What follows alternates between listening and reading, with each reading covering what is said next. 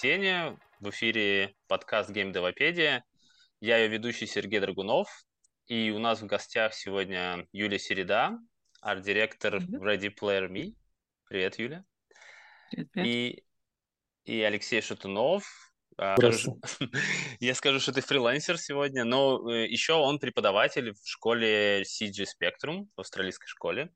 Мы будем э, сегодня разговаривать на тему арт-дирекшена, и вообще я попытаюсь затронуть весь арт-департамент, попытаемся его как-то раскрыть. А, и самое интересное тут, что мы все, все втроем являемся художниками, и для нас будет, наверное, очень э, интересная беседа складываться.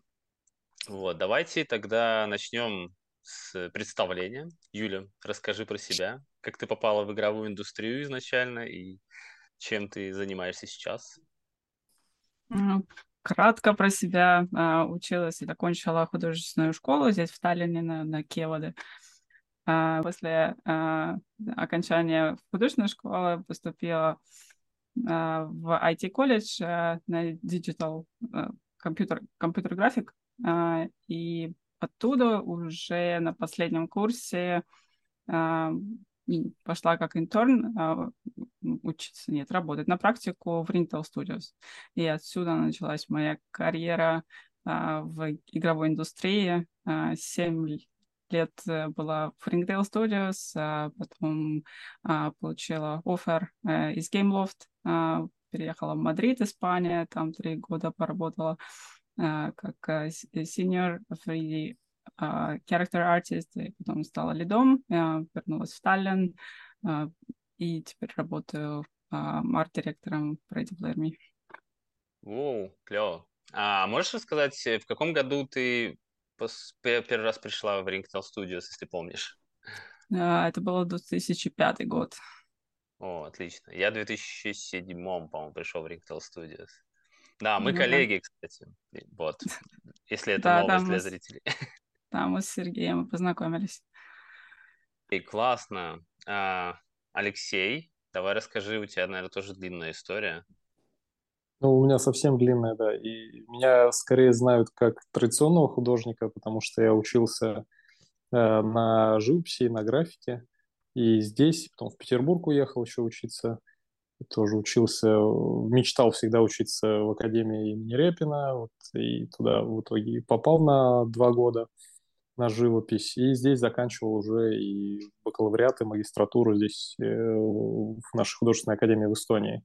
И здесь я на графике учился, заканчивал графику, и в Питере был на живописи. Также там чуть попутешествовал там по Европам, поучился в Испании немного. Но это все образование затянулось почти лет на 9. То есть я прям очень долго и много учился, и потом стал заниматься уже непосредственно творчеством. И в Эстонии ну и по выставкам, и по союзу художников, потому что здесь есть союзы, я, наверное, во всех этих союзах и состою, и меня, наверное, знают больше, да, как традиционного художника.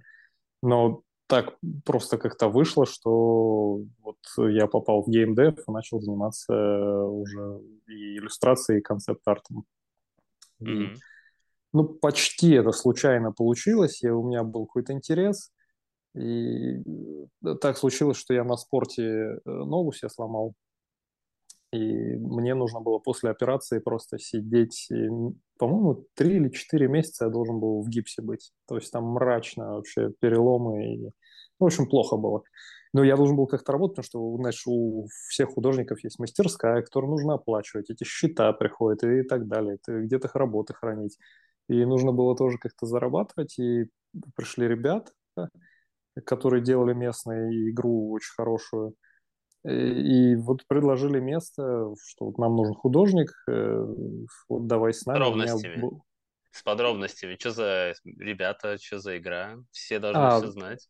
Да ну, Таллин город маленький, я думаю, все и так знают. Limestone Games э, тогда еще был, сейчас э, все распалось, но в то время это был Limestone Games, и вот ко мне обратился Алексей Нехорошкин, вот, и потом вот э, ребята из студии тоже там пришли, присоединились. Но как-то, честно говоря, я не был очень уверен в своих силах, потому что, ну, традиционная живопись одна вещь, а это очень такое серьезное дело, ты занимаешься искусством, в общем, то, чем я занимался, это выставки, музеи, музеи, выставки, и прямо искусство, искусство, академическая живопись.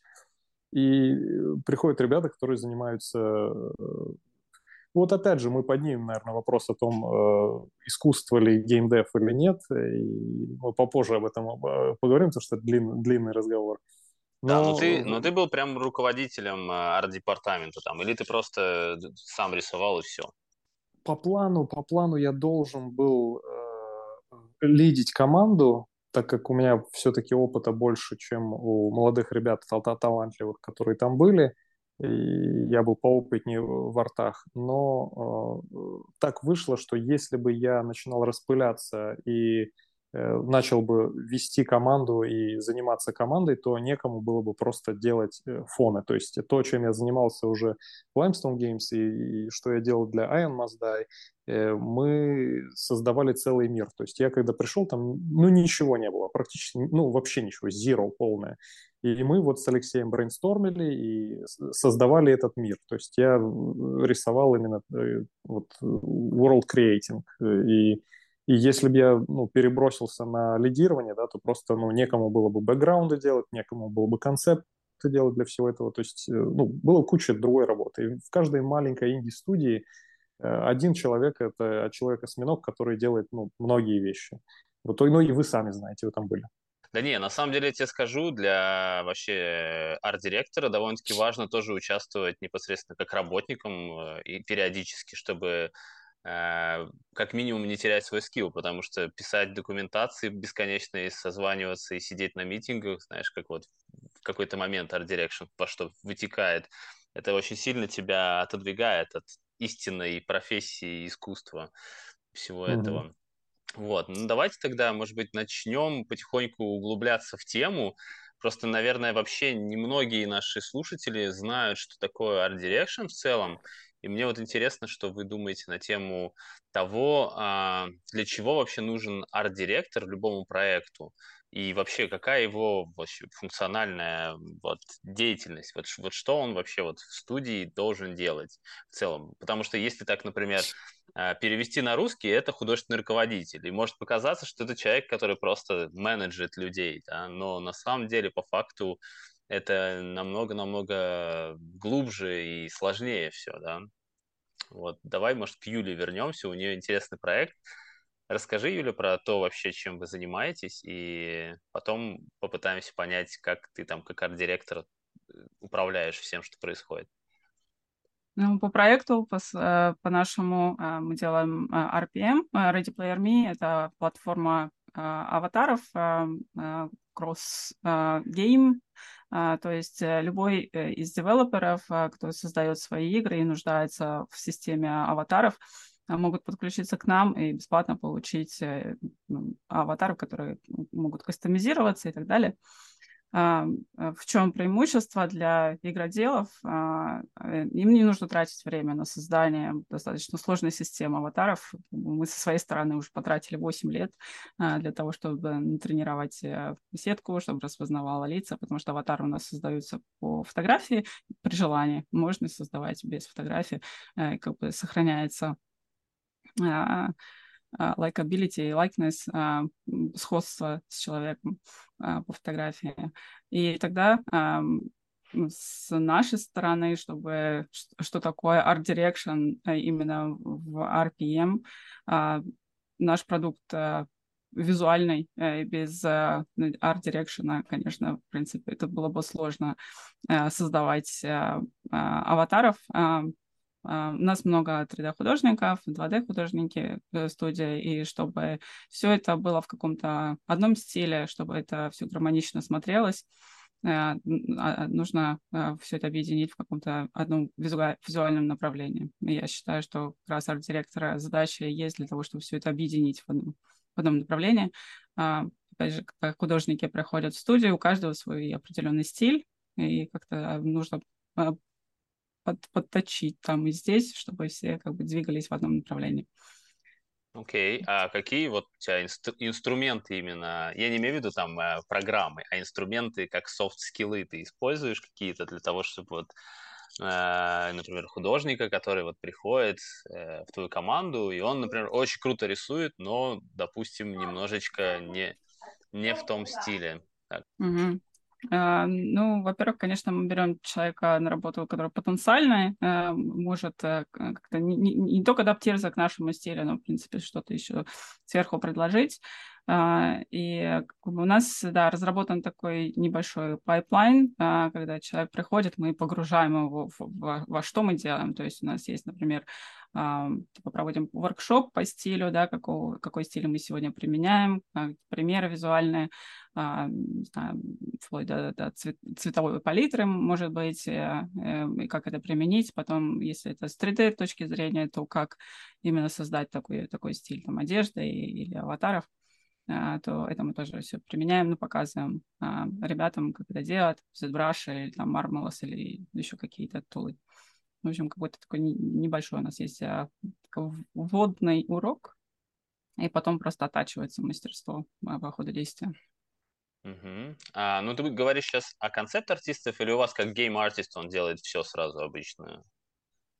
А у нас в арт-департаменте в Ready Player Me а, э, есть 2D-художники, которые занимаются только концепт-артом, 3D-художники, э, а, которые как раз и, делают 3D-контент э, по 2D-концептам. И есть технические художники, которые играют немаловажную роль в нашем департаменте.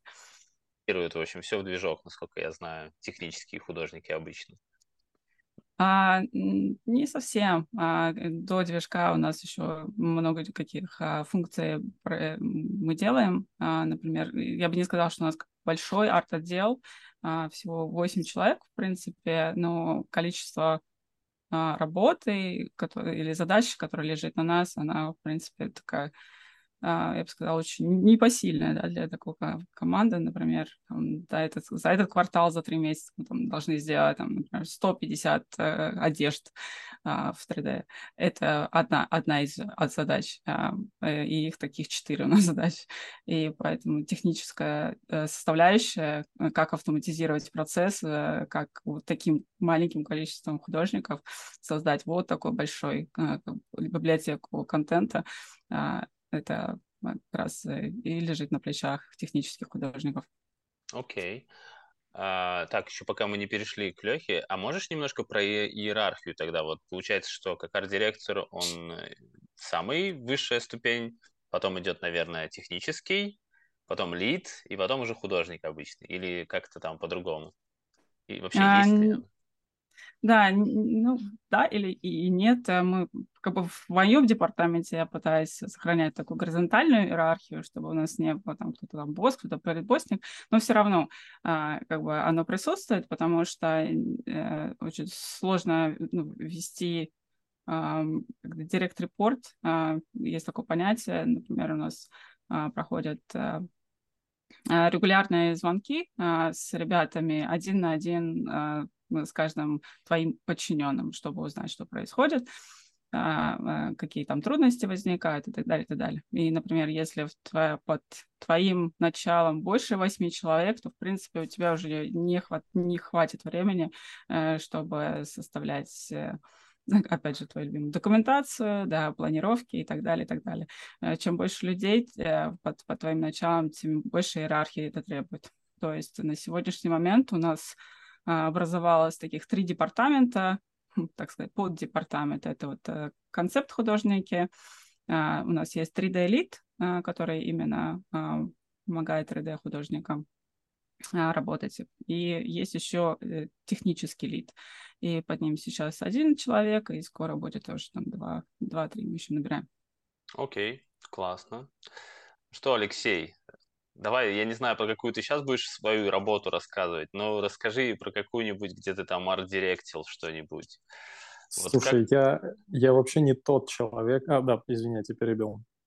Не-не, а, говори, добавить? говори. Говори, говори. Я уже... Я же арт-дирекцией э, вообще не занимался, поэтому я чувствую э, в этом э, в этом разговоре я чувствую себя совершенно лишним, потому что я скорее был жертвой, жертвой арт-дирекции, чем э, э, руководящим э, звеном. И okay. так вышло, что даже после Лаймстоуна с теми ребятами, которыми я работал, э, просто так выходило, что ну, как бы я, я, я был лучший художник э, в тех инвайрментах, где я находился, и если бы я не рисовал, то эту работу некому было выполнять. И это уже повторялось несколько раз, что как бы если я, то ну, ну некому было бы просто делать. И в итоге я просто рисовал. И у меня не было просто времени э, заниматься там командой и как-то развивать. Но в итоге я всегда рисовал, рисовал, рисовал. Вот иллюстрации, какие-то концепты, э, создание мира, иллюстрации для игр, видеоигр и для э, настольных игр. И, в общем-то, как бы в руководящее звено я так и не попал по каким-то странным причинам.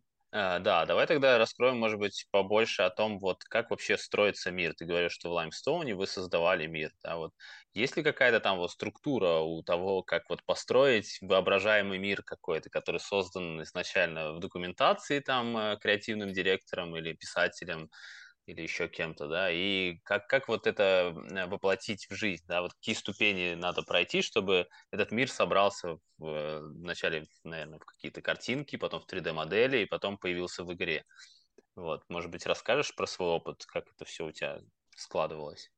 Э, я думаю, что именно э, эта работа создания мира, она э, зависит от э, самой компании тоже. И Индии студия делает это вот так, Какие-то большие корпорации делают это совершенно по-другому и более поэтапно, и имея определенную систему.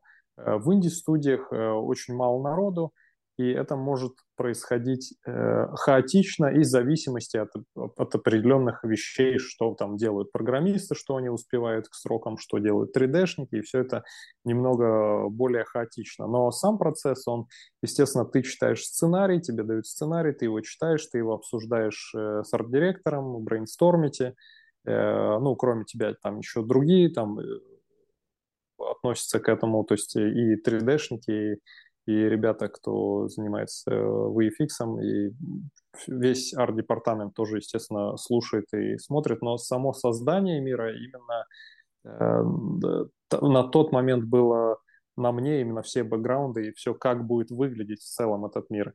И, естественно, я просто читаю сценарий, смотрю карту, э, локации, и мы начинаем двигаться от локации к локации, держа в голове общую картинку, как это все должно выглядеть и как мир в целом выглядит, что там есть, есть ли там воздух, есть ли там чем дышать, что, что там может жить, э, что происходит, кто злодей, кто герой и как это все двигается, как это все выглядит. То есть, э, ну, в основном, естественно, это очень-очень много э, брейнстормов с арт-дирекцией, чтобы все совпало со сценарием. И именно задача арт-директора была э, в том, э, Леша Нехорошкина, чтобы я не сбивался в стилистике, а я сбивался в стилистике, потому что э, каждый художник, во-первых, хочет поэкспериментировать, и ему тяжело одной и той же кистью три года работать, чтобы все это было в одном стиле. И это очень тяжело, потому что ты под конец начинаешь выгорать, э, работать в одной стилистике и этими тремя кистями, которые у тебя есть. Тебе хочется больше, тебе хочется экспериментировать. И задача арт-директора именно держать тебя на ровной колее, чтобы ты не сбивался и не уходил в свои эксперименты. И, естественно, э, держать в целом э, проект и смотреть за всей арт-командой.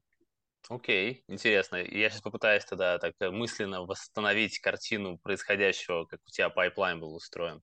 у вас э, был текст написан а, об окружении, вы брейнстормили, ты накидывал, наверное, какие-то скетчи, как э, thumbnail ы делал, я так понимаю. Да, да. Потом а, в следующей итерации вы обсуждали, например, направление, что вот мы берем вот этот вот эти там тамнейлы, Э, и делаем их в таком-то там цвете, потому что нам нужно передать определенное настроение, определенную эмоцию. Настроение да, локации, именно настроение локации. То есть мы не совсем, то есть э, сценарий был написан как э, в целом, что там происходило, кто герой, кто злодей, к чему это все идет, и сама философия всей игры, да, со всеми идеями. Но именно описание мира в сценарии конкретно не было.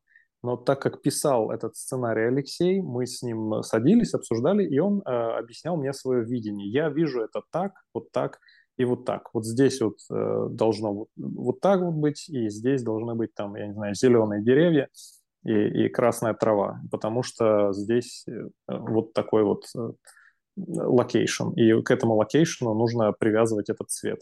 То есть мы говорили, и потом я садился, делал thumbnail ы, Э, высылал ему эскизики, он из эскизиков э, выбирал подходящее, и я уже дальше работал э, поэтапно, присылая там на половине процесса, Леша подходит, не подходит, мы попадаем в стилистику или нет, да или нет, правки, и двигаемся дальше. И так вот процесс. Но потом, когда уже когда уже мы понимали там друг друга уже с полуслова, естественно, я, мне просто Леша говорил, делай вот эту локацию, э, сделай хорошо, и я просто сидел и делал локацию, как я вижу, и потом это все утверждалось. В основном, естественно, все подходило, все попадало уже, э, когда мы продвинулись дальше. Когда мы только начали работать, естественно, я промахивался, как и любой, наверное, художник, который попадает в среду и который начинает э, работать над э, какой-то игрой, и происходят поиски не только у арт-директора, и у художника, и у них обоих происходят эти поиски. А что сюда подойдет лучше? А,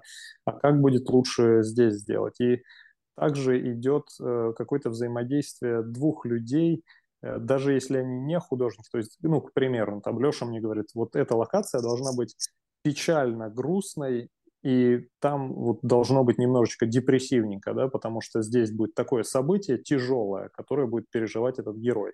Я говорю, окей, хорошо, я делаю локацию, э, и для меня то, что я сделал, оно выглядит грустно, депрессивно и тяжело. Приходит э, арт-директор и говорит, слушай, это весело, как бы это вообще очень позитивно, и как это может быть грустно, я не понимаю. И здесь вы должны со временем как-то друг друга начать понимать, потому что здесь просто два человека, которые с абсолютно разным жизненным опытом и взглядом на вещи. И та же самая вещь может показаться одному радостной, другому грустной. И вы добиваетесь совместной работы, и результата вы добиваетесь только вот путем вот этих проб и ошибок, и в итоге приходите к чему-то. Окей, да, интересно. То есть э, вы решали в основном проблемы, связанные с тем, чтобы воплотить какую-то эмоцию в жизнь через э, картинку. Но в частности, ну, во всех почти работах, где работал Art Direction, э, там больше идет привязка к бизнесу на самом деле. В большей степени, да, э, того, как должен выглядеть продукт. И вот, может быть, вот у Юли есть какой-то комментарий по этому поводу. Как, как вообще вот Art Direction а, привязан к бизнесу, к бизнес-модели? Ну, ведь это же все-таки мы делаем какой-то арт не просто так, а потому что он будет потом продаваться, mm-hmm. и потом и это же высчитывается все в начале там до того, как начинается проект. Да, да, да, согласна. Арт, арт направление напрямую зависит от финального продукта, да, куда это пойдет. И прежде чем начать какой-то новый эксперимент, например, у нас, э, ну, у нас вообще э, среда стартапа, она особенная, она отличается от больших корпораций, и мы двигаемся быстро, э, пытаемся как бы найти свою нишу в этом быстро развивающемся мире, и как бы как маленькие не знаю, лодочки быстромоторные пытаемся вот так вот маневрировать в этом океане всяких возможностей.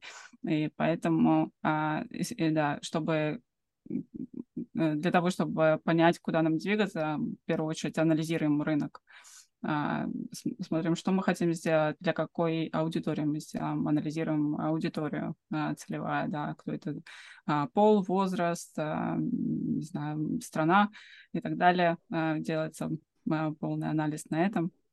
Потом, если какая-то фишка, то определяем, как бы, нельзя а, сложно сказать, да, как, в каком стиле, например, это будет сделано. И для этого такие делаются маленькие пилотные проекты. А, то есть набор каких-то определенных а, стилей, а, ты не знаешь направления и даешь, а, а, не знаю, возможность э, твоим художникам, концепт-художникам попробовать да, определенные разные стили. И, а, пробуем стили, и тогда делаем такой АБЦ-тест на, на, на пользователей или маленький пилотный проект. А, то есть э, а, проект, который не требует большой затраты времени, содержит минимальное количество э, фишек, и тогда выпускается для небольшой аудитории, да, целевой группы, и тестируется, насколько людям это нравится, что им не нравится, и, соответственно, э, проводится э, опросник. Uh-huh. И тогда уже на основе на э, вот этого анализа э, делаем, делается выгод, вывод, в каком направлении двигаться.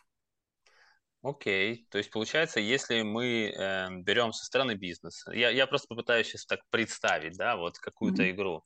Вот бизнес нам сказал, да, мы хотим сделать игру для там э, женщин от 40 лет, потому что мы вычислили, что это самая э, платежеспособная аудитория, э, которые работают э, в обычной офисной какой-нибудь работе и, э, допустим, занимаются больше семьей дома, да. И вот вы тогда пытаетесь себе представить портрет этого человека, и после этого начинаете анализировать э, то, что этому портрету подойдет, или все-таки вы анализируете каких-то конкурентов, у которых есть похожие продукты э, с э, каким-то артом, который именно уже mm. э, изначально зарекомендовался как арт для там э, домохозяек, да, там, или, ну... ну да, э, э, это, это да, абсолютно верно, как бы самый прямой, быстрый, как сказать, мы всегда ищем пути, а ну, идем по пути меньшего сопротивления. То есть, если продукт уже существует подобный, то, конечно, анализируйте продукт своего конкурента, да, и не, не то чтобы там пользу, делать копии, но, в принципе, какие-то э, важные моменты оттуда для себя вы тоже уясняете. Но поскольку вы не хотите делать копию этого продукта, а хотите сделать что-то лучшее, э, то, конечно, что-то новенькое тоже нужно привнести туда и сделать это гораздо круче. Mm. Поэтому, да, а, анализ конкурентов, да, как один из таких моментов используется в индустрии. Окей, okay, а, клево. Еще тогда к этому я вот добавлю такое, что э, есть же стиль и жанр. Это две такие разные самые важные вещи, которые, мне кажется, за которыми должен следить арт-директор, чтобы эстетически именно продукт сохранял вот свой общий вид. Да, вот мы говорим все время, да, о стиле, это там, э, возможно, то, как э, воспроизводится арт, да, там с каким-нибудь слайн-артом, цел-шейдинг или какой-нибудь там э, картун, ну, как э, закла- закрашен... Стилизация, да, закрашена там э, э, флэт-шейдингом или еще что-то в этом роде. Но вот о жанрах мы совсем не поговорили.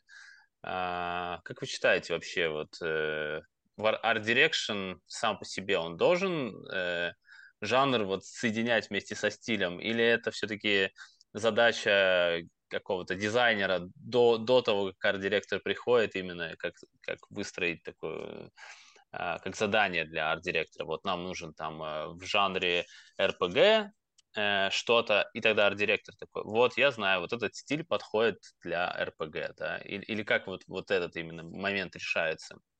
Ну, могу сказать с, с опыта, на, которого мы, у нас на работе происходит, мы делаем, например, аватары для разных игровых платформ и разных аппликаций. И, как известно, у всех свои стили. И не всем подходит один стиль для наших аватаров. У кого-то реалистичный RPG, у кого-то там супер э, какой-нибудь там э, Sugar Rush или еще что-нибудь. И у всех разные требования к контенту, абсолютно разные. И со своей стороны мы, что мы делаем, мы расширяем палитру стилей аватаров а, и здесь уже может быть все, что угодно, а, а, начиная от пропорций тела, заканчивая какими-то там текстурами, как они обрабатываются, например, контентом, э, одежда, как она будет выглядеть, там, более стилизованной, яркой, либо, опять же, если мы говорим о жанрах, то здесь может быть например, какая-нибудь военная тематика, тогда, соответственно, там больше, наверное, будут приветствоваться реалистичные костюмы военного плана. И как бы мы тоже с своей стороны пытаемся поддерживать разные жанры. И сейчас у нас есть там один стиль аватаров, и вот э, родмапа на следующий год э, расширить э, палитру вот этих стилей. То есть будет и более реалистично, и что-то более мультяшное. Ну, в общем, такая непростая задача. Ну, как бы со своей стороны я считаю, что любой жанр может быть выполнен в любом стиле. Мгм. Окей, да, согласен. Но в то же самое время у, у жанров есть такие уже зарекомендованные, мне кажется, какие-то стили, которые именно ты смотришь там, вот опять же таки, военную игру, и очень странно ее видеть нереалистичной, да, для тебя. В большинстве случаев она уже сразу становится не военной там, а какой-то другой. Или ты видишь детскую игру, она сразу становится мультяшной, да. Mm-hmm. Очень странно увидеть детскую игру, в которой будут, да, там обычные реалистичные люди, да, ходить. Ну, конечно, да. там такое бывает, но это такое, как э, уже грань. Ну да, вот, например, Roblox сейчас экспериментирует и представили реалистичные одежды, которые вот морфятся на вот эти кубических аватаров ну, разные отзывы. В принципе, людям, по-моему, нравится. Как бы что-то новенькое пришло в Roblox. Не, не квадратное подобное, а вот что-то такое реалистичное. Почему бы нет? Э, тоже время экспериментов. Mm-hmm. Окей. Так, э, ну давай, э, Алексей, к тебе снова перейдем. Э, у тебя есть какой-то вообще вот э, комментарий на тему, например, вот достижимости цели, да, вот когда ты как художник, да, тебе поставлена цель там выполнить что-то в э, каком-то определенном э, ключе, скажем, настроении, да, которое вот надо передать. Как ты говорил, что тебе арт-директор сказал, что вот мне надо передать настроение. Э, какие вот именно инструменты в плане рабочие инструменты ты используешь для себя, чтобы воплотить это там цвета, палитры, э, силуэты и ну вот вот как как это все я понимаю, что это много-много знаний, которые ты должен хранить у себя, но, но как именно их э, использовать для того, чтобы воплотить вот э, какую-то цель действительно в реальную уже картинку, в реальный environment для игры. И вот, давай.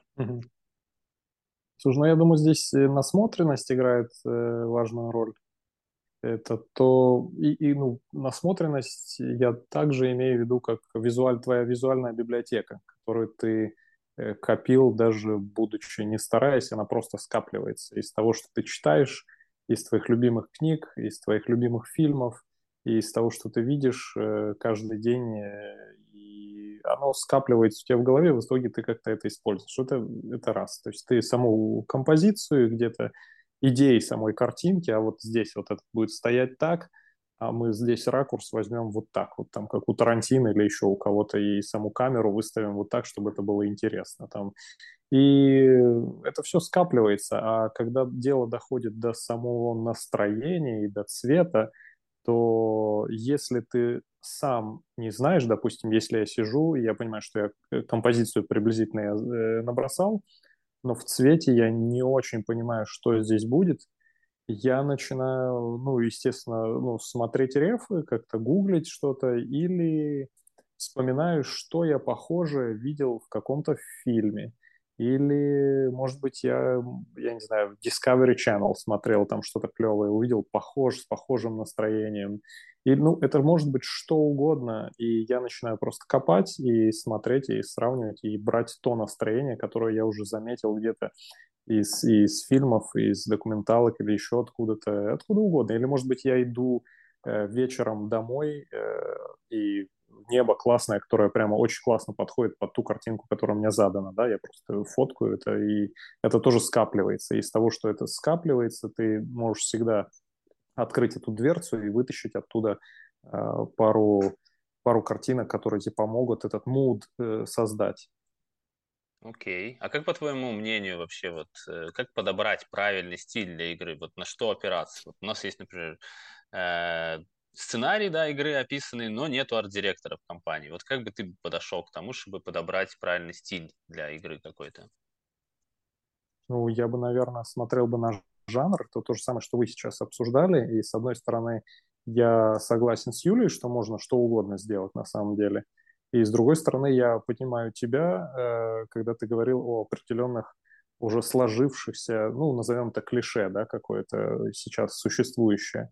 И то, и другое, оно работает. И поэтому, э, наверное, здесь очень все субъективно, и сама стилистика будет зависеть от арт-директора, потому что э, у, даже у больших профессионалов своего дела также имеются разногласия и они бывают достаточно широкими.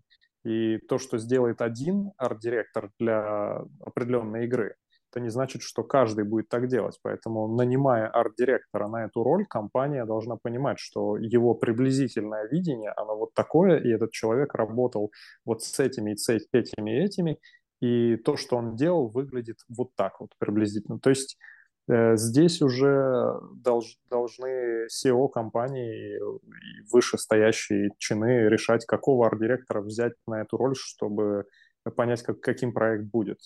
И, естественно, и портфолио этого арт-директора, и его работа должна говорить за себя тоже. Окей, okay. а как вообще, вот на ваш взгляд, должно выглядеть портфолио арт-директора? Вот, например, я работаю арт-директором уже несколько лет, эм, не знаю, сомневаюсь, что смог бы собрать хоть какое-то портфолио. Оно больше выглядит так, как фотки из митингрума или что-то в этом роде. Или как я ругаюсь где-нибудь около чего-нибудь стола. Вот. Как, на ваш взгляд, как должно выглядеть правильное портфолио э, арт-директора? Я думаю, там должны быть точно какие-то имена э, тех больших работ, которые ты сделал, или э, доведенных до конца проектов, что немаловажно, потому что очень сейчас ценится и очень важно, чтобы ты довел проект до конца. И эти доведенные до конца проекты, проекты должны быть в портфолио арт-директора обязательно. Эти наименования с замечательными артами, которые, над которыми ты работал со своей командой, со своими художниками. Угу, окей, понятно. А ты как, Юля, думаешь, что... Ой, абс... да, абсолютно согласна с Лешей, потому что работа любого менеджера, э, успех менеджера и арт-директора в том числе, это успех команды. Э, кто ты не можешь поставить какую-то работу, там, какого-то человечка ты сделала свое портфолио, это выглядело бы немножко глупо, наверное, со стороны арт-директора, а вот успех ком- команды, то есть над каким проектом ты работал, какой ты закончил, это, да, очень-очень важно. Вот это должно быть в портфолио или в CV. Угу. Мне кажется, у меня сейчас больше свободы с этим, что ну, художник, он может выставить своих человечков, которые он нарисовал. Да. А у арт-директора, э, с одной стороны, есть какая-то свобода, но в плане портфолио все-таки проект нужно выставлять, а не картинку. Вот угу. я не, обнов... не обновляла свое портфолио, вот как стала арт-директором. Несмотря на ArtStation, да, своих коллег, а, художников. Постоянно что-то обновляется, у меня ничего. Это, да.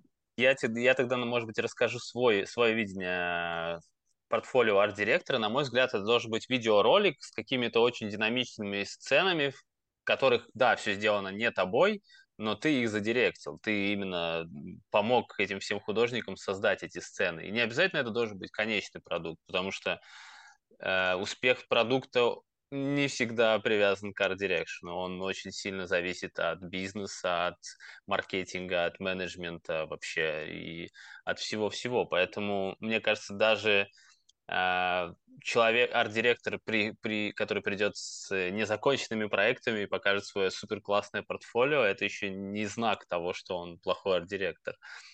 Вот. Конечно, это печально, когда так происходит, что у кого-то есть э, портфолио, куча проектов, и ни один из них не вышел. Да, такие люди приходят на работу, но И мне кажется, это не, не совсем тот момент, когда надо сразу канцелить человека.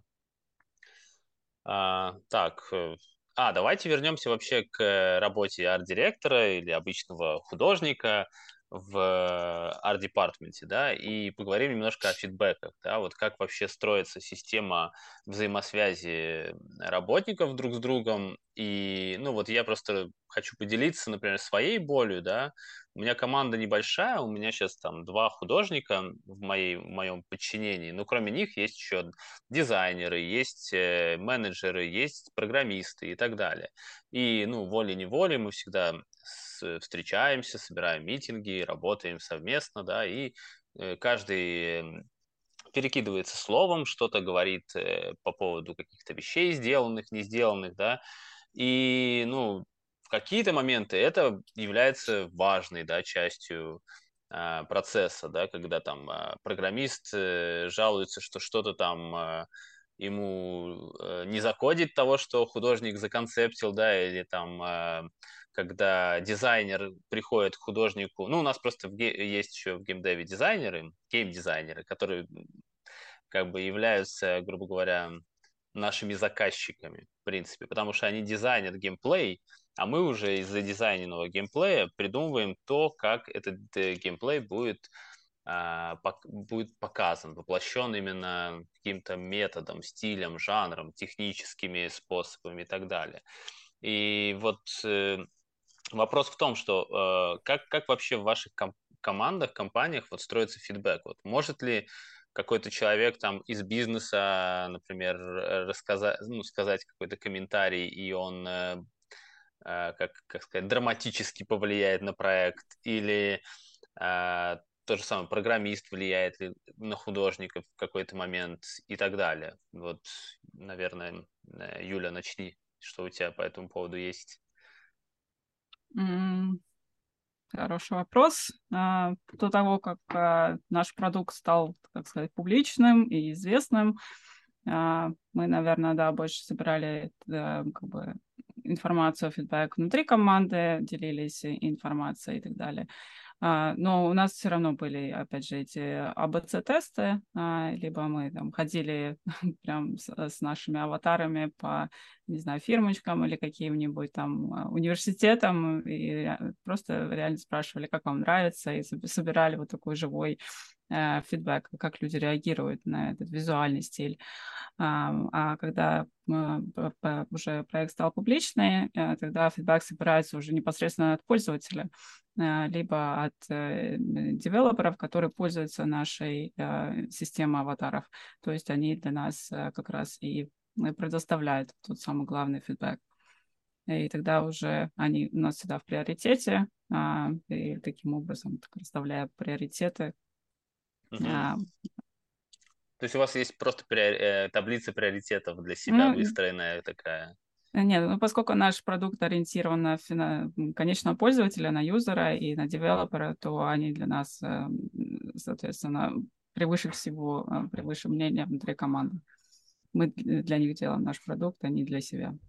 Да, Прикольно. Ну, когда уже вот э, все в публичном доступе, тогда уже немножко более понятно становится. Да, у тебя да. есть данные, ты можешь с данными как-то работать, да. Вот именно до выхода продукта самое сложное, да, это как не поссориться со всеми, как... Э...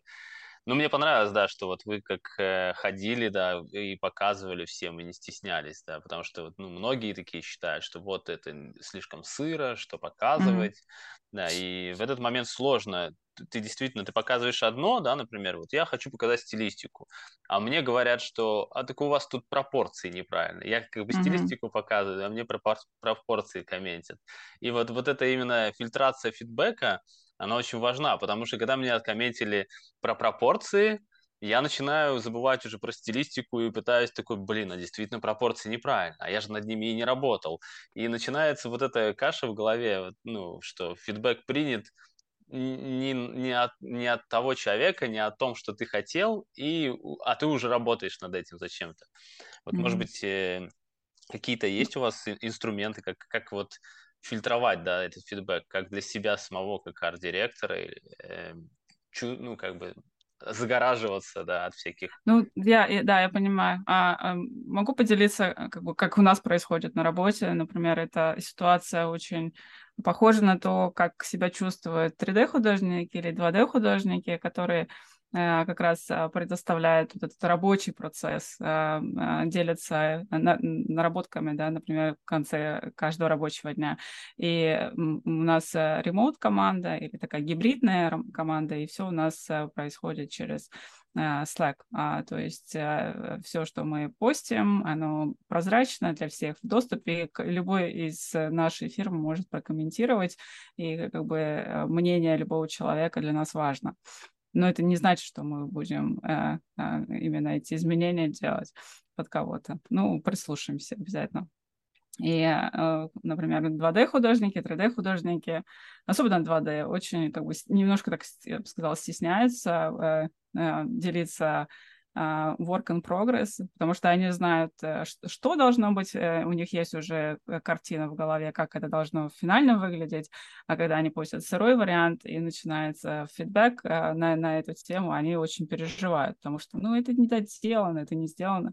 И у нас, например, в, в опять, опять же, в Slack есть канал, называется Team Art Workshop, и все знают, что здесь у нас рабочий процесс происходит, и люди когда они делают свои посты, обязательно пишут, что типа вот я начал работать там над пропорциями или я закончил работать над ботиночком. Ну, как бы такие небольшие за заметки для всех, над чем ты работаешь. И что у тебя, например, а, следующий какой этап, над чем ты будешь работать. И это уже миними, минимизирует вот этот вот а, а, фидбэк э, со стороны, как бы ты, ты знаешь, а, что сделано, ты говоришь об этом, и чего не хватает, что будет дальше. Даешь эту информацию людям, и тогда уже, соответственно, фидбэк получается тот, который тебе нужен. Окей, okay, прикольно. Леха, расскажи про свой опыт с фидбэком. Как ты его получал и как ты давал? Есть у тебя что рассказать? Мы тебя не слышим, если что. Пардон. Э, да, ну, как бы это, наверное, тема, э, которая пока что из всех вопросов самая близкая мне, и, наверное, как, э, если не художнику, кому еще знать что-то о фидбэках и об этой всей боли, когда тебе э, нож в сердце втыкают. И, ну, всякое было, да, всякое было. И фидбэки, и когда, ну, когда ты начал задавать вопросы, и мы говорили о, точнее, ты говорил о маркетологов и, и, и отделе артов, да, это вечный конфликт, который, э, ну и останется, наверное, и это всегда, это две, два разные лагеря, которые никогда друг друга не понимали и вряд ли когда-то друг друга поймут. И, наверное, э, э, я не буду углубляться, но мне кажется, наверное, почему Limestone э, развалился, да, несмотря на там все эти скандалы, которые были вокруг студии, мне кажется, основной конфликт именно в этом был, когда арт-отдел не был согласен с э, маркетингом, да, и э, понеслась. И то есть это конфликт, который ты, как бы, тему, которую ты затронул, это конфликт, который существует по сей день, и он всегда будет существовать. И, и эти вопросы тоже не так просто решаются. И по поводу фидбэков, ну, всякое было. Конечно, хуже всего иметь себе э, арт-директора Чайку, знаешь, Чайка стайл, который прилетел, поорал, насрал и улетел. И испорченное настроение, ты работаешь э, дальше. Э, так, так, такого у меня практически не было, но я наслышан. Из таких из, из того, что ты сталкиваешься как художник, часто бывает, что, ну, к примеру, один, ну, пару примеров каких-то приведу. У меня было место для фриланса, э, я сказал, у меня есть там полтора месяца, я могу вот пофрилансить для вас, да, для одной компании. В итоге мы договорились, я делаю картинку, естественно, поэтапно картинку смотрят, и все, весь, весь этап работы рассматривают, э, арт-директор, который там есть, Э, все акцептирует, все хорошо, я заканчиваю проект, я говорю, все, у меня больше для вас времени нет, все довольны, все хорошо, мы расстаемся, я двигаюсь дальше, и мне буквально там через пару дней приходит э, фидбэк, что вот э, пришли маркетологи, и вот все, что мы как арт-директор, и ты художник, мы наработали с тобой, короче, это все не подходит. Я говорю, ну окей, но я же сказал, что у меня есть полтора месяца для вас, и больше у меня нет, и мы мы как бы э, акцептировали каждый мой шаг, да, то есть каждый мой шаг я отправлял вам, и вы говорили, да, все хорошо, все замечательно. То есть сейчас то, что маркетологи сказали вам, что это не подходит, это уже не моя проблема. И даже э, очень жаль, что у вас есть эта проблема, вот у арт-директора, да, и мне даже его жаль, потому что я все, я ушел, мой поезд ушел, я уже ушел работать с другими ребятами, потому что у меня было время вот столько. И в итоге это выкинутые просто на помойку деньги, когда люди не могут договориться и прийти к чему-то общему, или приходит спонтанный человек и говорит, а, вот это, короче, два месяца вы работали, вот это не подходит. И что это такое? Это значит, что человек, во-первых, он вообще не интересовался тем, что делал арт-директор, э, начнем с этого. Это не очень-то профессионал. И, во-вторых, он вклинивается, когда уже процесс готов, да, и начинает менять там, когда все готово. То есть это такой фейл, и эти фейлы, они, они встречаются, и они есть, и они будут. И в то же время, когда сейчас я летом работал там на уже большей компании, и даже и с Marvel то же самое. То есть я работал сначала на Upper Deck компанию, которая занимается разработкой вот э, настольных игр, они делают настольные игры.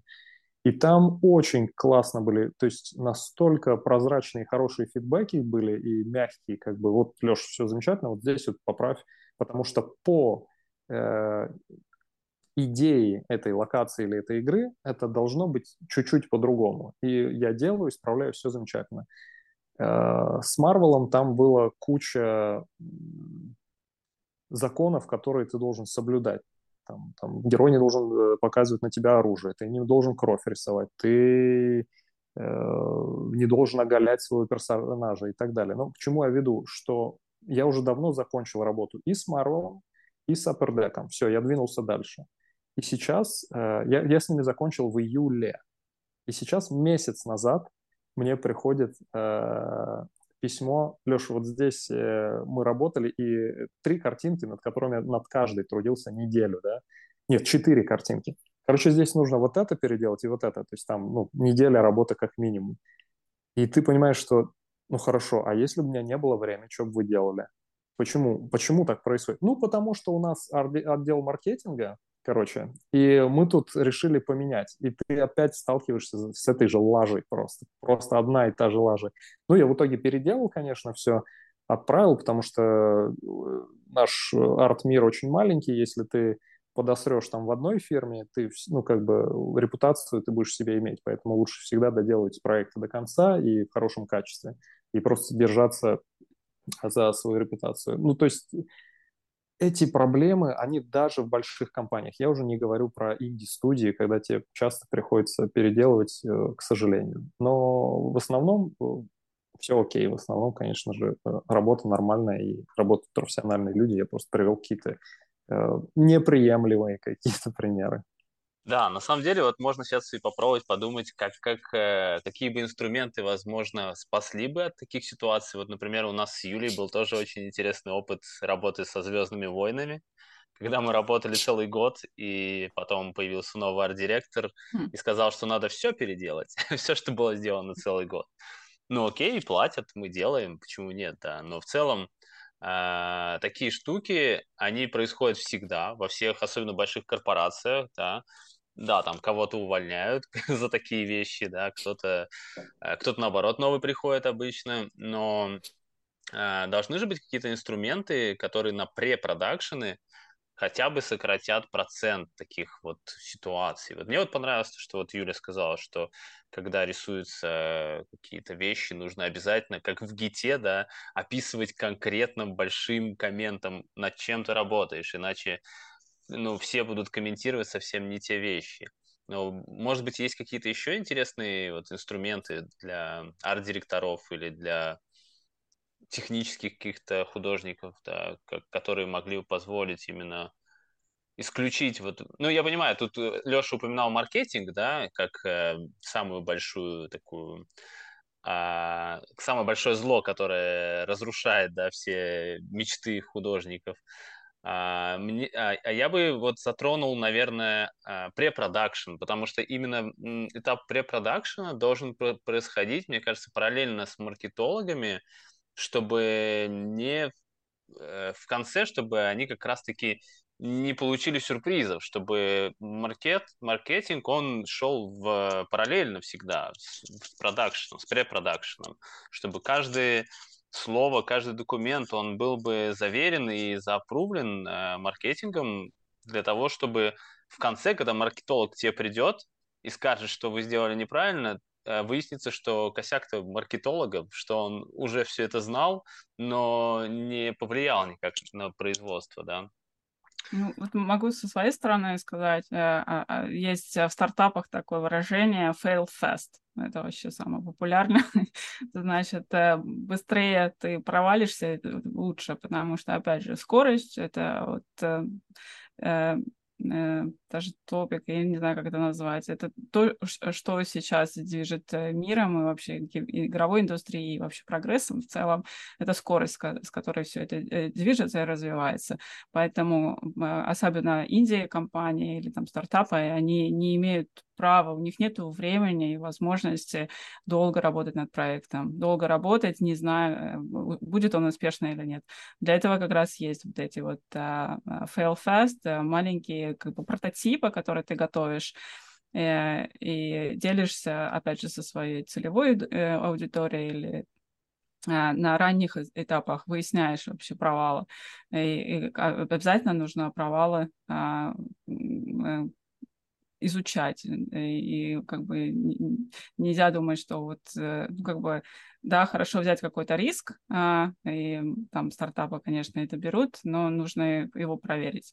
Как бы риск для стартапа, если ты а, выбрал не, неправильный стиль, например, или жанр игры, или еще чего-то, и будешь над ним работать год на, на деньги своего инвестора и не будешь тестировать, то а, в итоге, если ты провалишься, то, значит, э, это конец твоему стартапу. Для этого как раз и есть вот эти э, маленькие такие предэтапчики, да, ты каждый, каждый, каждый э, шаг э, тестируешь, смотришь, например, сделал концепт, протестировал на своей целевой аудитории или там внутри компании, опять же, со своими маркетологами, если они у тебя есть, проверили, как публика на это реагирует. Реагирует хорошо, идете дальше, следующий шаг. Там, пускаете маленький пилотный проект в 3D, а, начинаете затачивать эти объекты с, внутри ком- команды, например, тоже в нашем арт-департаменте а, каждый э, этап работы, он э, публично доступен, ну, то есть э, каждый художник обязательно делится своим процессом работы.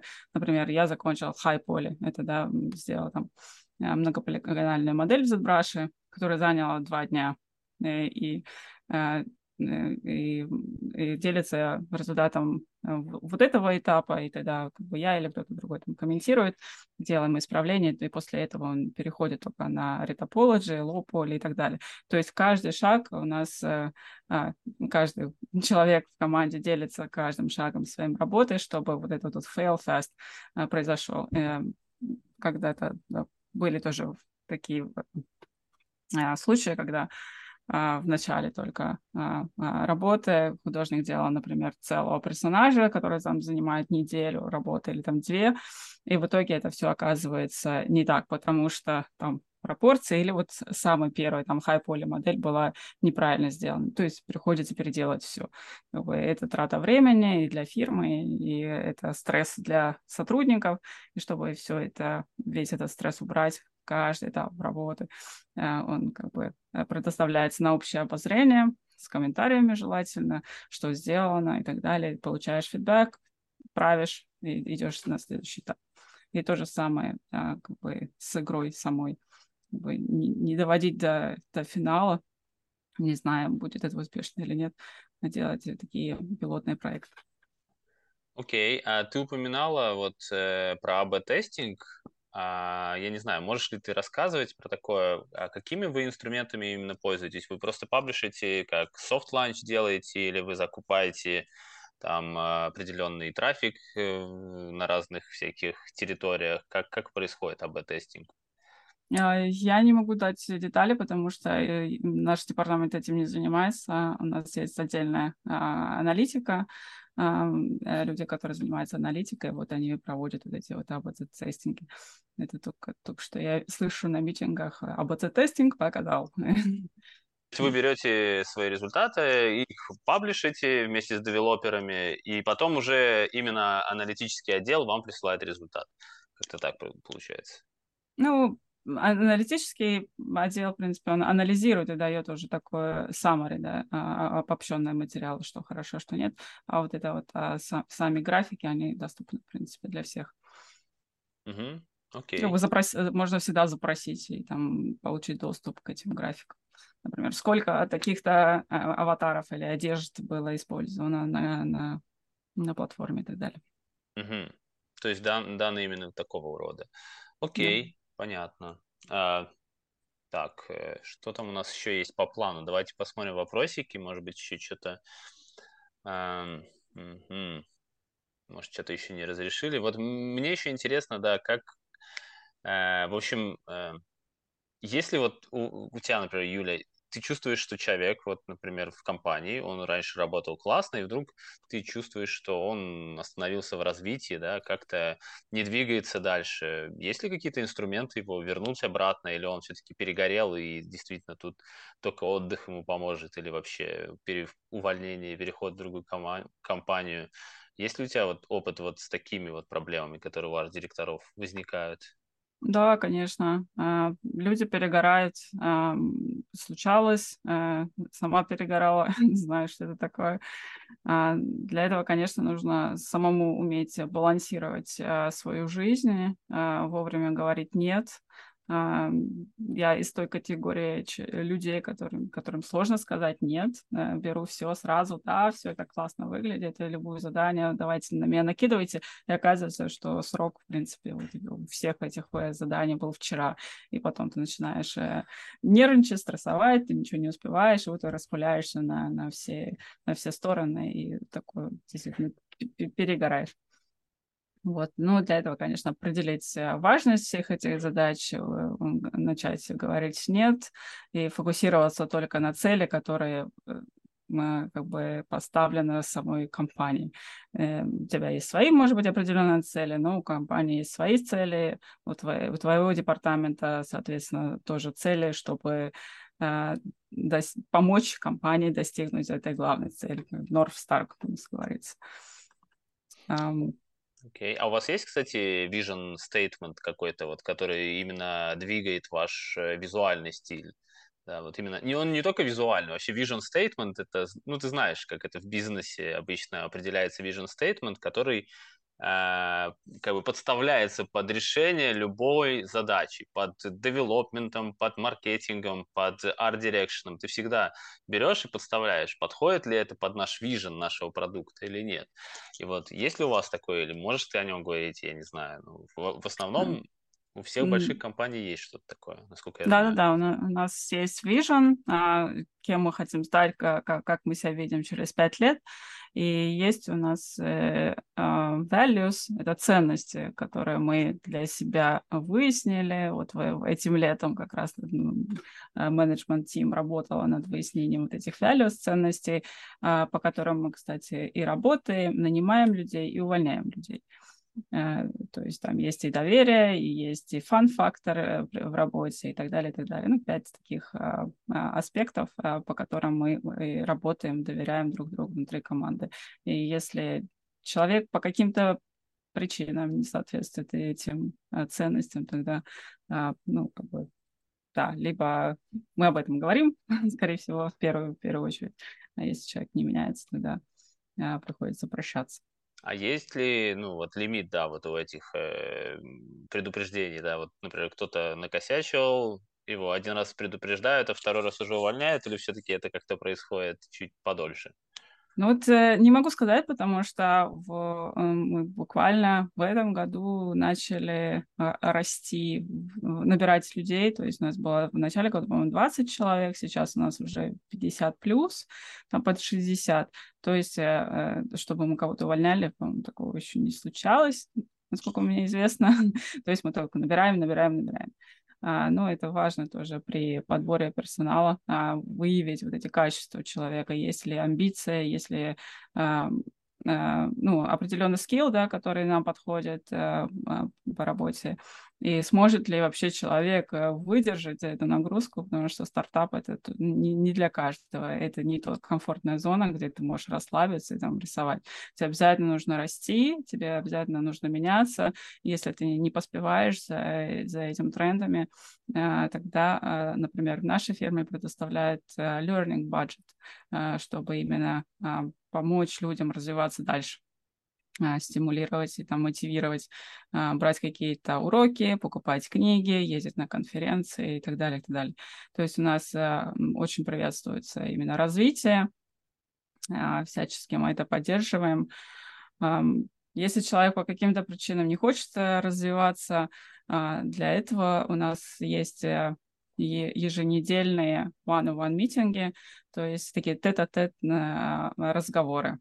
А, каждый менеджер с каждым своим подопечным проводят вот эти 15 или там 30 минут а, бесед каждую неделю, а, чтобы выявить, какие проблемы, например, по проектам, может быть, какого-то личного качества, ну, в общем, понять,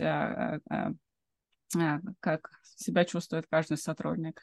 И вот на этих таких индивидуальных, так сказать, митингах, я для себя их называю там психологические такие помощи иногда приходится оказывать. Но они как бы, они очень... Мне нравится, и всем, в принципе, все ребята тоже довольны, потому что ты можешь раскрыться, а, ты можешь поговорить о каких-то вещах, которым ты не скажешь при большой э, публике, да, там даже два человека, три а вот э, в таком тет-а-тет формате очень бы, простое общение, и ты можешь поговорить, а, опять же, об, об успехах, а, как ты, например, э, вот у каждого сотрудника, опять же, есть свои задачи, расписанные там на квартал, на месяц, э, как ты продвигаешься, если есть какие-то как сказать, bottlenecks, Э, какие-то стопоры и как их решить, что я могу сделать для тебя или кто может помочь тебе разрешить эти э, стопоры и так далее. В общем, такая mm-hmm. вот у нас практика применяется. Слушай, очень классно, мне очень понравились вот эти твои последние все штуки, которые ты рассказала про свою компанию. Мы тоже применяем один на один э, беседы, у нас обычно проект менеджер с нами беседует, потому что он видит проект все-таки как свысока, вот, и, ну, для меня лично это очень удобно, потому что я сам себя часто не вижу, да, и когда мне говорит фидбэк человек, который со стороны смотрит, да, я прям, ну, стараюсь это больше не делать, и это работает. Я действительно вижу, что я это не делаю, и дальше происходит все намного лучше и удобнее и для меня, и для других. Вот, так что, да, слушатели, если кто-то не делает one-on-one митинги, делайте на работе их обязательно. И в семье тоже. В семье, да. Да. Слушай, Леш, что у тебя есть какие-то комментарии? Мы сейчас скоро будем закругляться. Может быть, ты нам тоже что-нибудь э, можешь на вот нашу последнюю тему рассказать? Как э, происходили вот в твоей жизни выгорания и так далее? И борешься ли ты с ними, или ты просто уходишь? Мы тебя не слышим опять. Сори. Uh, ну, пару раз, наверное, как у всех было какое-то выгорание, но Э, когда у меня первый раз случилось, меня к тому времени как раз сократили, потому что я все сделал для проекта, и когда я увидел это сокращение, мне очень полегчало на душе, потому что я понял, что наконец-то я могу работать в другой стилистике, другими кистями и делать то, что я хочу. И когда было второе выгорание, оно было гораздо меньше. Ну, я уже был на фрилансе, а когда ты на фрилансе, это выгорание, оно совершенно другое, оно в меньшем масштабе, чем если ты сидишь в офисе, да. И сейчас вы говорили э, определенно про какую-то офисную работу, и я в офисе не работал уже много лет. Я уже не помню, как это, и после того, как э, мир настолько изменился под ковидом, я вообще не вижу смысла больше работать в офисе. Если бы мне кто-то начал эту э, рассказывать историю про то, что вот в офисе происходит особенная connection какой-то, мы что-то вот действительно это все работает, и когда мы все вместе, э, мы создаем что-то, ну, как бы, cut the bullshit, как бы, ну, если бы если бы я не видел, как э, можно работать э, просто из дома, фрилан, будучи фрилансером, не приходя в офис, и у всех все работало, иллюстрации делались, Э, проект развивался, все было замечательно, то, может быть, я бы поверил бы вот э, в то, что там говорят, что в офисе происходит какое-то особенное волшебство. Ну, сори, я не могу в это поверить больше, особенно после этих трех лет э, ковида. Поэтому мир изменился. Не знаю, нужны ли там мне беседы там один на один, потому что я от работы к работе провел и делал фриланс, в принципе, не были нужны. Но на сегодняшний день я настолько-настолько далек от этого, и я выбрал какой-то свой тоже путь. Допустим, а, у меня был выбор, или я делаю фриланс дальше, и у меня тогда не очень остается время на свое какое-то творчество. Потому что ты э, через после восьми часов работы э, над какой-то там иллюстрацией или над концептом у меня лично э, не остается больше сил работать над своей темой, которая мне важна. Может быть, я слишком старый, потому что я вижу, что молодые ребята там после 8-часового дня, они еще находят время и силы э, что-то рисовать для себя я не нахожу, так я не могу так, ну, как бы, может быть, я слишком сильно выкладываюсь на проекты, которые у меня были, да, то есть меня больше не остается, меня нет. И я сейчас выбрал какой-то путь для себя, что я преподаю, я работаю буквально там 2-3 часа в день максимум э, за деньги, вот преподавательством. И все остальное время это мой проект, который я выбрал и делаю для себя. Я решил, что то, что я хочу делать, э, и тот, и тот проект, который вот я давно уже хотел сделать, я работаю сейчас над э, книжкой, пишу сценарий, и, э, точнее историю, и иллюстрирую ее. И для меня это настолько важно, что остальной весь фриланс, даже работа там с большими компаниями сейчас э, в течение вот этих трех месяцев были просто какие-то потрясающие предложения с хорошими зарплатами. Я решил, что в ближайшие там года полтора никаких предложений больше брать, наверное, не буду. Может быть, только совсем маленькие фрилансы. И, в общем, я настроил свою жизнь так, что у меня есть преподавание 2-3 часа в день, остальное время я делаю свой проект, за который мне никто не платит. Поэтому выгорания, в принципе, у меня нету, и я не думаю, что оно предвидится в ближайшем будущем. Ну окей, но ты как раз рассказал про решение, да, что вот можно найти себе работу, которая будет решать твои финансовые проблемы чуть-чуть быстрее, чем за 8 часов, и продолжать э, работать над своими проектами. Вот и твое лекарство от выгорания. Ты, да, лекарство в том, что ты тогда должен организовать свою жизнь так, чтобы тебе э, было, во-первых, удобно жить, во-вторых, э, твой смысл в жизни не терялся, потому что э, как бы creative person это как бы от слова create, да, то есть мы художники должны что-то создавать в своей жизни. Это настолько важно для нас. То есть как только у нас э, нет возможности что-то создавать, мы чувствуем себя ужасно. Я, ну, я, конечно, не могу за всех говорить, но мне кажется, большинство художников чувствуют себя так, если у них нет возможности именно творить что-то, создавать, to create. Да? И если у тебя есть возможность организовать свою жизнь так, что ты что-то создаешь, плюс ты зарабатываешь деньги тем, что тебе также нравится, потому что то, что я преподаю, я преподаю то, что я знаю, да, я, это живопись, дигитальная живопись, это иллюстрация, композиция, пропорция, анатомия и так далее. Я влюблен в это все до сих пор, и я с большим удовольствием э, делюсь знаниями, также я читаю новую литературу, чтобы э, быть на коне всегда и делиться этими знаниями. И я получаю огромное удовольствие и преподавая, и также занимаюсь своим проектом. Поэтому если у художника какой-то происходит коллапс, э, ему нужно что-то менять, наверное, и что-то организовывать в жизни так, чтобы ему было хорошо. Окей, классно, классные комменты. Спасибо. Так, ну давайте немножко закругляться и э, немножко потихоньку закругляться. И последний такой вопрос для каждого, я обычно их задаю в конце.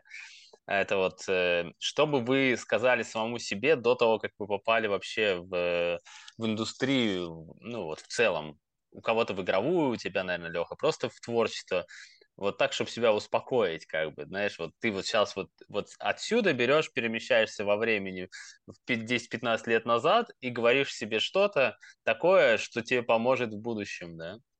Есть у тебя какой-то такой вот коммент? А, раньше, раньше я думал, что я бы сказал бы себе, вали в Питер сразу же, не тратя время на э, нашу местную художественную академию. Но с другой стороны, э, сейчас, когда я немного повзрослел, я, в принципе, понимаю, что я понятия не имею, как бы сложилось, если бы я с самого начала уехал в Питер, э, э, не отучившись здесь, и что бы меня ждало там и как бы это все закончилось. Может быть хорошо, может быть нет, я не знаю. Но в целом, что вышло, как вышло, я считаю, что в принципе э, все окей. И я очень-очень много учился упорно. И, То есть ты бы наверное... ничего, ничего бы не сказал бы сам себе? Просто сказал, ты делай знаешь, все, это, как делаешь. Это это вопрос э, не на две секунды, которые я бы мог ответить, и мне кажется, я не могу экспромтом так его озвучить сразу же. Я, я думаю, я, скорее всего, через дня три тебе позвоню или напишу, скажу, о, Серега, знаешь что, я тут вот что подумал, вот, скорее всего, это так будет. Но на сегодняшний день мы не знаем, что было бы, если бы мы делали по-другому. Мы понятия не имеем, поэтому все эти гадания, э, они, ну, под ними ничего нет. Поэтому что вышло, то вышло. А, я понимаю. Я больше имею в виду, конечно, вот э, какой-то опыт, который у тебя сейчас уже э, с годами появился, вот как, как, как, как его вот э, можно было бы с каким-то комментарием себе передать. Ну, я вот этот вопрос больше себе так себе представляю, что я бы, например, вернулся бы, если бы обратно, и сказал бы себе что-то, я бы сказал так, что, например, занимайся чем-то одним, хватит распыляться, что-то типа того. Э, ну, но в итоге, да, из-за того, что я распылялся, именно это мне и позволило, да, стать шире там, чем я есть, и стать, например, арт-директором, да. Но если бы я был сфокусирован там на 3D-моделировании, я мог бы стать каким-то супер синьор 3D-артистом, да, там, невообразимого вообще уровня. Вот. Конечно, я сам такой уже сам себе противоречу, Юля, у тебя есть ну, какие-то? Это то, о чем да. я говорил. Если мы сейчас вернулись бы и сказали бы, сделай упор на это или сделай вот это по-другому, это привело к тебе другому. И какой бы ты другой был, ты не знаешь. И было бы это хорошо, ты тоже сейчас не знаешь. Поэтому сложен, сложный вопрос. Да, Юля, у тебя для тебя тоже сложно? Да, я, в принципе, поддерживаю тоже точку зрения а, а, Алексея. Э, я бы, наверное, тоже ничего бы не сказала. Uh, у меня были какие-то сожаления, конечно, что я не поступила в художественную академию. Я очень реально хотела поступить в художественную академию. Думала, что это вот мое направление. И uh, долго себя ругала, что почему я была такой скромной на собеседовании и не упомянула, что там выиграла конкурс ЮНЕСКО там в Эстонии и так далее. Как бы не представила лучшие свои работы, а просто вышла и там простояла, промолчала. Как бы, может быть, это позволило мне поступить бы, скорее всего. Но с другой стороны, если бы я поступила, то это, это была бы совершенно другая история, была бы совершенно другая я, и не знаю, где бы я сейчас чем позанималась. Наверное, тоже чем-нибудь, не знаю, а, интересным, а, потому что я себе э, как бы не могу позволить себе заниматься тем, чем, что мне не нравится. А, ну, ничего бы я бы себе не говорила. Мне нравится, где я сейчас нахожусь. Я, я знаю, что еще много чего меня ждет впереди, э, очень много планов. Поэтому весь опыт, э, даже негативный какой-то или печальный, который был в жизни, он все равно сделал нас сильнее, мудрее, лучше э, и так далее. Мы есть, кто мы есть, благодаря всему этому опыту всем этим, может быть, неправильным путям, которые мы выбирали когда-то. Да, классно. А, ну что, всем спасибо тогда. А, надо закругляться. До свидания и увидимся, не знаю, через несколько недель. Пока-пока. Спасибо, что пригласил, да. Серега. Спасибо, Серега. Юля,